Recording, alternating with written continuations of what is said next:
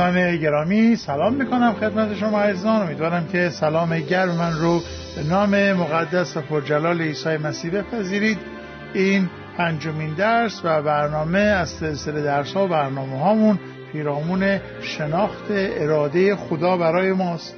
و ما از چند جلسه پیش به این سو داریم درباره اراده عام خدا برای ما مسیحیان فکر می‌کنیم و این تفکرمون رو امروز می‌خوایم با این سخن آغاز بکنیم که اراده عام خدا برای ما مسیحیان گفتیم در جلسات گذشته که این است که همواره در او شادمان باشیم و گفتیم که خداوند می‌خواهد که ما بدون انقطاع همیشه دعا بکنیم و امروز نکته دیگری رو می‌خوام خدمتتون عرض بکنم و این جلسه و جلسه آینده راجع به این نکته تفکر خواهیم کرد که اراده خدا برای ما این است که در همه حال در همه چیز شاکر باشیم و شکرگزار باشیم و از او تشکر بکنیم.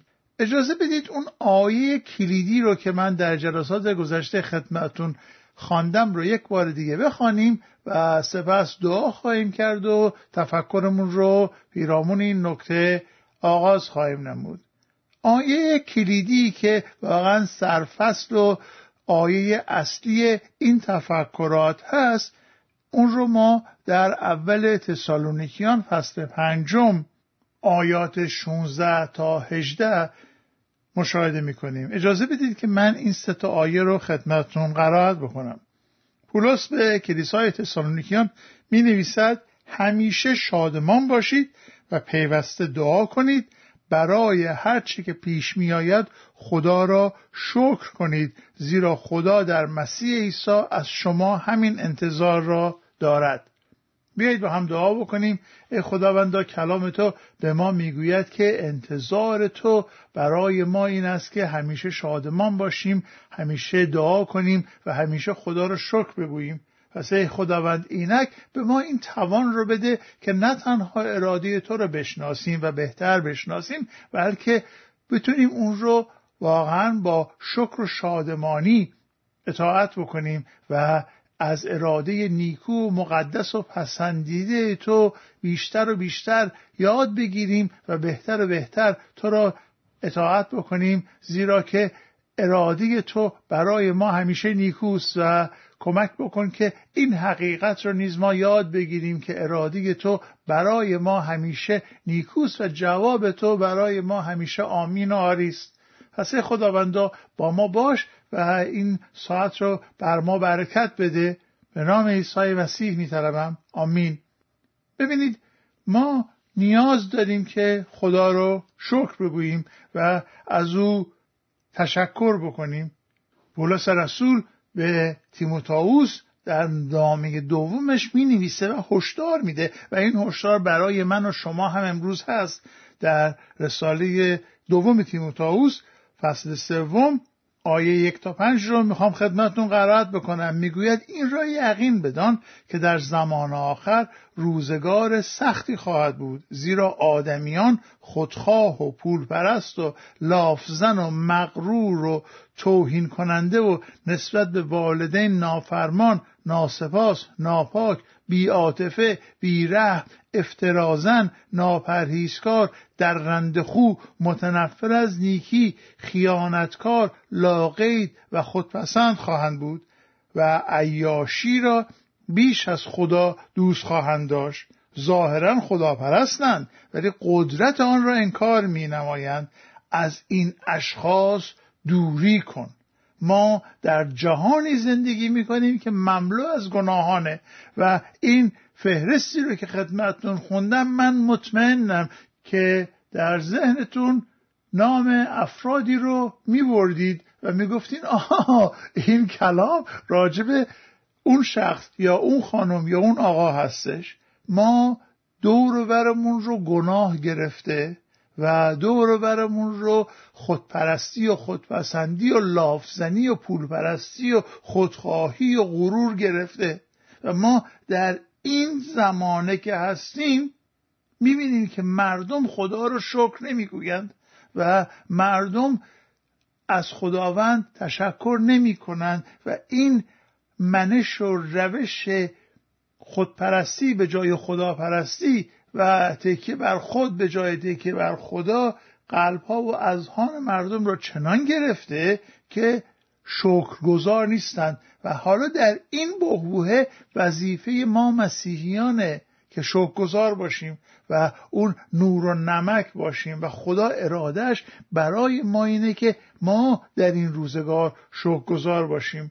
یک قسمت دیگری رو از کلام من خدمتون آدرسشو میدم ولی نمی‌خوانم چون طولانی میشه بس و صحبت موازی این قضیه که خواندم در رومیان فصل یکم آیات 18 تا 21 مشاهده می‌کنیم که باز پولس داره میگه که مردم مردم اطراف ما آدمای گناهکاری هستند که خداپرست نیستند و لذا تشکر هم نمی‌کنن و ما مسیحیان وظیفه داریم که اون منش و روش تشکر رو و شکرگزاری رو در این جامعه ناشکر داشته باشیم و به یک معنا به گفته خداوندمان عیسی مسیح نور و نمک باشیم در این جهانی که رو به فنا و فساده و پر از تاریکی است.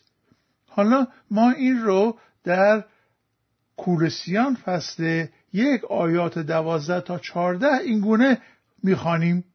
پولس می‌گوید پیوسته خدای پدر را شکر کنید که شما را لایق آن گردانیده است تا در سرنوشتی که در عالم نورانی در انتظار مقدسین است سهمی داشته باشید. ببینید خداوند در ادامه پولس میگه که ما را از چنگال ظلمت رهانید و در این جهان قرار داد تا ما در اون نجات عظیم خدا نه فقط سهم خاص خودمون رو داشته باشیم بلکه در اون عمل عظیم هم شرکت بکنیم.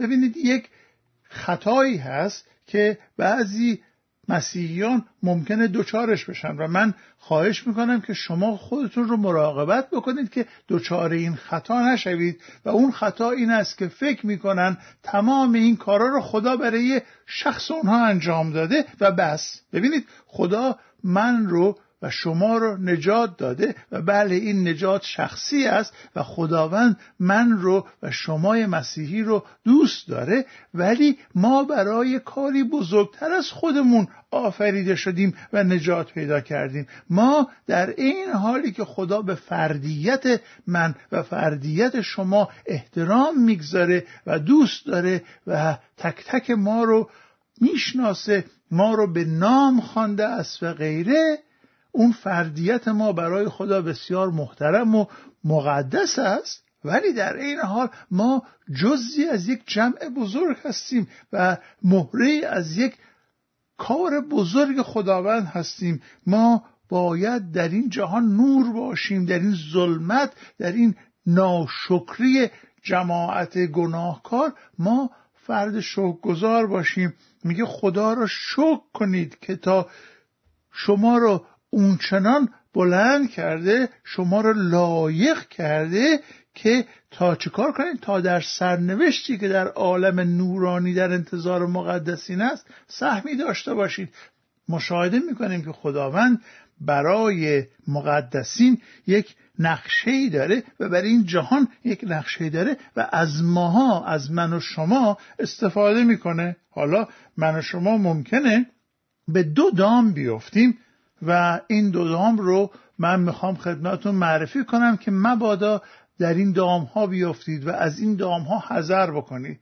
یکی از این دام ها افراطی این است که فکر می‌کنید تمام آینده جهان به شما بستگی داره. آقا اگه من نرم و بشارت ندم اینها در گناهان خود میمیرند و تقصیرش گردن منه و من من من. این افراطه. بله خداوند از ما خواسته که در خدمت او باشیم و کار او رو پیش ببریم. ولی تمام قضیه منوط بر من نیست منوط بر شما نیست. ما اونقدر هم که شما فکر می‌کنید مهم نیستیم و نقشه خدا لنگ کار ما نمیمونه. یک تفریطی وجود داره که اون هم دامی است که ما باید ازش برحذر باشیم. و اون تفرید این است که آه من که ضعیفم. من که شکستم من که بر بنیاد آنچنانی ندارم زبان الکنی دارم و نه خدا از یه نفر قشنگتر و خوشتیبتر و خوش سرزبونتر و برازنده تر استفاده خواهد کرد و من هیچ کار هستم. و این هم دامه. این هم باید ازش خیلی مواظب باشیم و برحضر باشیم.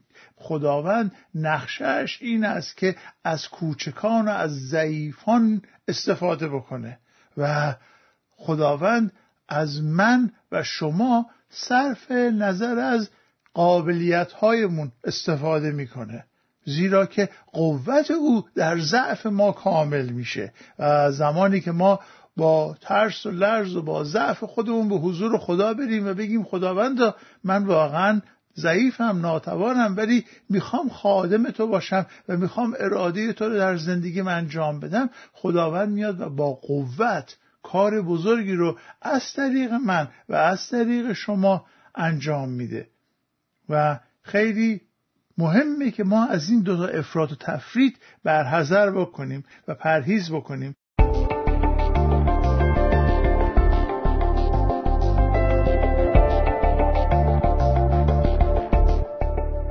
پولسیان فصل دو به ما یک صحبت دیگه رو می‌کنه. از آیه شش خدمت نقرات می‌کنم. می‌گوید پس همونطوری که روزی مسیح را به عنوان خداوند خود پذیرفتید اکنون همیشه در اتحاد با او زندگی کنید. پس اون ضعف ها و اون قوت های غلط و اون غرورهایی که آی من خیلی مهمم یا اصلا من اهمیت ندارم رو باید از ذهنمون خارج بکنیم در اتحاد با مسیح باشیم و بدونیم که کاری که ما می‌کنیم مسیحی که داره از طریق ما انجام میده. و آیه هفت دقت بفرمایید میگه در او ریشه بگیرید و رشد کنید. همان گونه تعلیم یافتید در ایمان استوار باشید و در ستایش خدا برای دیگران نمونه باشید. و خواسته شده از ما که برای دیگران نمونه و سرمشق باشیم. ببینید ما دو جور آدم داریم تو این دنیا و تک تک ما افرادی رو می‌شناسیم که برای ما الگو هستند و سرمشق هستند و افرادی هم می‌شناسیم که برای ما درس عبرتند. و خداوند می‌خواد که ما درس عبرت برای دیگران نباشیم بلکه سرمشق باشیم و نمونه باشیم و نمونه چگونه در تشکر در گذاری همون رساله کورسیان فصل سوم آیات دوازده تا پونزده میگه که چی؟ پس شما که برگزیدگان مقدس و محبوب خدا هستید خود را به دلسوزی، مهربانی، فروتنی، ملایمت و بردباری ملبس سازید متحمل یکدیگر شوید. اگر از دیگران شکوه و شکایتی دارید یکدیگر را عفو کنید و چنان که خداوند شما را بخشیده است شما نیز یکدیگر را ببخشید به همه اینها محبت را اضافه کنید زیرا محبت همه چیز را به هم میپیوندد و تکمیل می کند آرامشی که مسیح به شما میبخشد قاضی وجدان شما باشد چون خدا شما را به عنوان اعضای یک بدن به آرامش خوانده است. و نکته دقت بفرمایید و شما باید سپاسگزار باشید. خداوند از ما می‌خواد که سپاسگزار باشیم و دلایلش هم رو هم که مشاهده فرمودید. حالا اجازه بدید من یه آیه دیگه از همین کولوسیان فصل چهارم آیه دو خدمتون بخونم. پولاس اینجا داره از کلیسا خواهش می‌کنه که میگه همیشه با حواس جمع و شکرگزاری دعا کنید. پس شکرگزاری ما واقعا باید با حواس جمع باشه و درباره نیازهای کلیسا نیازهای مردم دعا بکنیم و خیلی موقع من دیدم و شنیدم و حتی خود من هم این دعا رو کردم. خدایا برای همه چیز از تو ممنونم. درسته؟ و خیلی از مسیحیان این رو میگن و هیچ اشکالی هم نداره. ولی لازمه که ما با حواس جمع و به طور منفرد دعا بکنیم و شکر گذاری بکنیم. خداوندا با خاطر سلامتی پاهام از تو متشکرم. به خاطر سلامتی چشمم از تو متشکرم. خداوند به خاطر وسیله نقلیه که تو برای من فراهم کردی متشکرم. خداوند به خاطر سرپناهی که دارم به خاطر این و به خاطر اون و به طور خاص دعا بکنیم و تشکر بکنیم. و این که بگیم خدایا من همه چی ممنونم و بعد دیگه هیچ کاری نداشته باشم به خدا. خب این یه نوع تنبلیه و خداوند می‌خواد که ما تنبل نباشیم در شکر گذاری یکی دیگر از اون چیزایی که ما باید به یاد داشته باشیم در موسم شکرگزاری و این برای ما ایرانیانی که خیلی انقلابی هستیم و خیلی ممکنه از این یا از اون شخص دل خوشی نداشته باشیم یا حتی خدای نکرده مسیحیانی من دیدم که در دلشون تنفر دارن از بعضی از افراد سیاسی ما باید مراقب باشیم در اول تیموتائوس فصل دو میگه چی؟ میگه که پس قبل از هر چیز تأکید می‌کنم که درخواستها دعاها شفاعتها و سپاسها برای همه مردم نه برای کسایی که دوست داریم ما برای همه مردم برای پادشاهان و همه اولیای امور به پیشگاه خداوند تقدیم گردد تا ما بتوانیم با آرامش و صلح در کمال خدا ترسی و سرافرازی به سر ببریم. زیرا انجام این کار در حضور خدا نجات دهنده ما نیکو و پسندیده است. او مایل از همه آدمیان نجات یابند و حقیقت را بشناسند. ببینید عزیزان فرق من مسیحی و اون شخصی که مسیح رو نمی‌شناسه این است که من باید برای همه دعا بکنم. شما باید برای همه اولیای و امور دعا بکنید. زمانی که پولس داره اینو می نویسه قیصر روم اون نرون دیوانه بود که بعدها سر همین پولس رو هم از بدن جدا کرد. ولی پولس با علم بر اون شرارتی که وجود داره در روزگار خودش داره میگه که برای اولیای امور دعا بکنید. ببینید خیلی مهمه که ما یاد بگیریم برای همه دعا بکنیم. حتی برای کسانی که زیاد ممکنه دوستشون نداشته باشیم. حالا خیلی از کشورها هستن که اولیای امورشون رو مردم دوست ندارن یا برعکس دوست دارن. هیچ فرقی نمی‌کنه. ما باید برای اولیای امور دعا بکنیم. و این خیلی مهمه. حالا می‌خوام بهتون بگم که اون تفکر و اون منش شوکگذاری خیلی مهمه و کلیدی است. کلیدی است که باعث میشه که ما از نگرانی ها آزاد بشیم. شوکگذاری باعث شادی دل ما میشه و باعث این میشه که ما اون آرامش خدا رو بهش دسترسی پیدا بکنیم. فیلیپیان فصل چهار آیات شش تا هفت رو دقت بفرمایید. میفرماید نگران هیچ چیز نباشید بلکه همیشه در هر مورد با دعا و مناجات و سپاسگزاری تقاضاهای خود را در پیشگاه خدا ابراز نمایید و نتیجه این کار چه خواهد شد؟ نتیجه آیه هفت رو دقت بفرمایید. میفرماید و آرامش الهی که بالاتر از فهم بشر است دلها و افکار شما رو در مسیح عیسی حفظ خواهد کرد. این قول خداوند قول کلام خداونده که زمانی که ما شوق گذار هستیم آرامش الهی دلهای ما رو حفظ می‌کنه. و زمانی که ما در همه چیز خدا رو شکر میگیم اون آیه اول تسالونیکیان پنج 16 تا 18 که خدمتون اون آیات رو خواندم در شروع تفکرمون. زمانی که ما پر از شادی خداوند هستیم زمانی که ما بلا انقطاع در همه حال دعا می‌کنیم زمانی که همیشه شکر گذاری می‌کنیم و زمانی که در همه چیز خدا رو سپاس میگیم اون موقع هستش که اون شادی و آرامش خدا در دلهای ما وارد میشه و ما رو حفظ می‌کنه. حالا اگر که دوست دارید که آرامش خدا رو داشته باشید اگر دوست دارید که اون شادی و اون راحتی فکر الهی رو داشته باشید اون هدیه که این جهان نمی‌تونه بده و این جهان هم نمی‌تونه از شما بگیره فرمولی که کلام خدا به ما میده این هستش که ما در هر مورد با دعا و شکرگزاری و حضور خدا بریم. و من می‌خوام بهتون یک نکته رو بگم و اونم این هستش که شما یاد بگیرید اگر تا حالا این کار نمی کنید یاد بگیرید که کلام خدا رو در دعای خودتون استفاده بکنید. و از خداوند بخواهید که خداوند تو فرموده ای که اگر من مناجات بکنم و دعا بکنم و در هر کاری شکر گذار باشم آرامش خودت رو به من میدی. اینه که خداونده به من کمک بکن که در هر چیزی شاکر باشم در همه حال سپاسگزار باشم و دعا بکنم و مناجات بکنم و به من این قابلیت رو بده که قولهای تو رو بپذیرم و عداهای تو رو در زندگی خودم ببینم. چشمم رو باز کن تا اون آرامش تو رو در وجود خودم ببینم.